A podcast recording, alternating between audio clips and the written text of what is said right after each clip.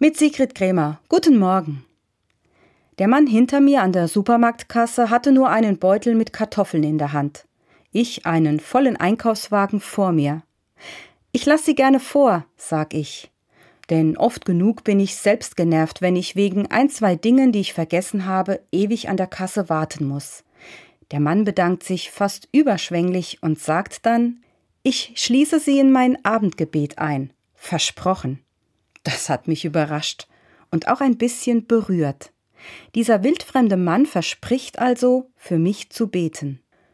Für Menschen beten. Das hat auch die heilige Gertrud versprochen, deren Gedenktag heute ist.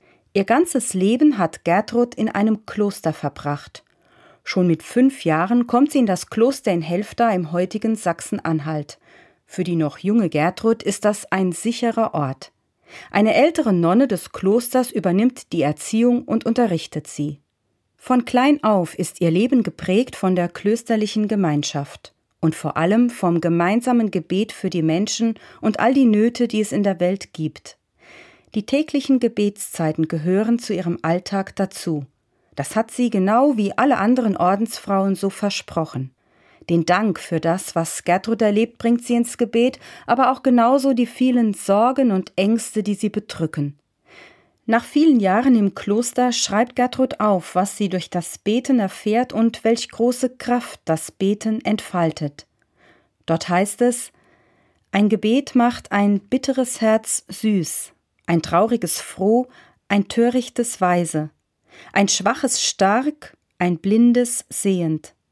Ein Gebet zieht den großen Gott in das kleine Herz. Kein Wunder, dass ich gerne höre, wenn mir jemand verspricht, ich schließe sie in mein Gebet ein. Es tut gut zu hören und zu spüren, dass Menschen an mich denken, für mich beten und mit ihrem Herzen bei mir bleiben, auch wenn wir auseinandergehen. Deshalb habe ich dem Mann im Supermarkt auch geantwortet, ich kann Ihr Gebet gebrauchen. Sigrid Krämer, Budenheim, Katholische Kirche.